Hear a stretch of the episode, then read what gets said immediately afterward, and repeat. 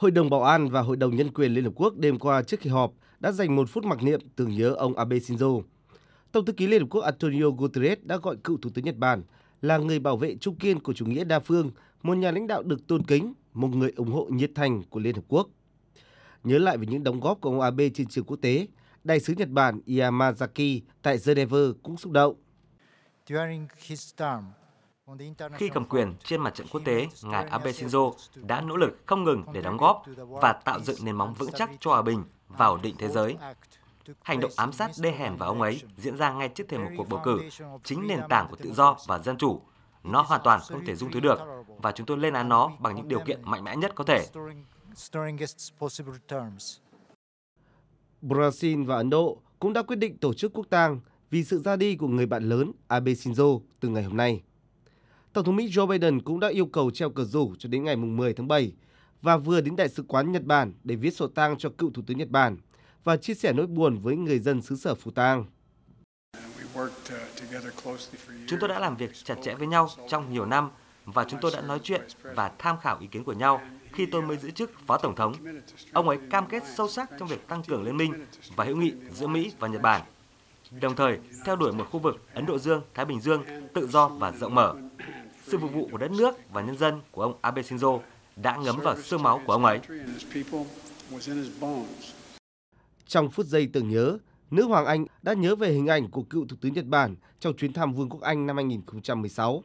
Ấn tượng về ông là một tình yêu lớn dành cho đất nước Nhật Bản và những nỗ lực phát triển mối quan hệ bền chặt với Anh.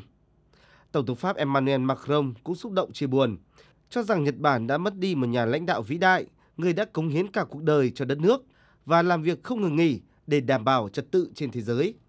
Tổng thống Nga Putin cũng đã gửi điện chia buồn vì sự ra đi của vị chính khách xuất chúng có nhiều đóng góp cho sự phát triển mối quan hệ Nga-Nhật.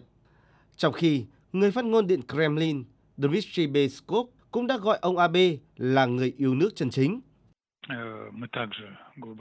Chúng tôi vô cùng thương tiếc với toàn thể nhân dân Nhật Bản vì ông Abe Shinzo trước hết là một người yêu nước chân chính của Nhật Bản.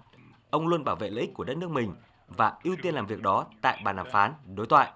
Nhờ đó, ông ấy đã phát triển mối quan hệ rất tốt đẹp, hợp tác và mang tính xây dựng với Tổng thống Putin. Bên lề hội nghị G20, đại diện các nước cũng bày tỏ tiếc thương vô hạn dành cho ông Abe, dành cho ông những cách gọi đầy tôn kính, là một đối tác phi thường của các nước, một nhà lãnh đạo vĩ đại của Nhật Bản với một tầm nhìn lớn trong tư thế của một nhà lãnh đạo toàn cầu. Còn trong mắt Thủ tướng Hàn Quốc Han Đốc-su, ông Abe Shinzo chính là người làm việc chăm chỉ cho khu vực Đông Bắc Á.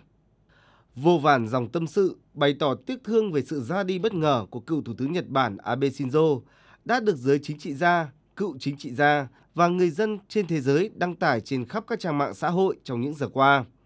Nhiều bài viết về những đóng góp của ông Abe cho Nhật Bản, cho mối quan hệ song phương giữa Nhật Bản và các nước, cho chủ nghĩa đa phương toàn cầu, đang phủ kín trên mọi trang báo như một sự ghi nhận không thể quên.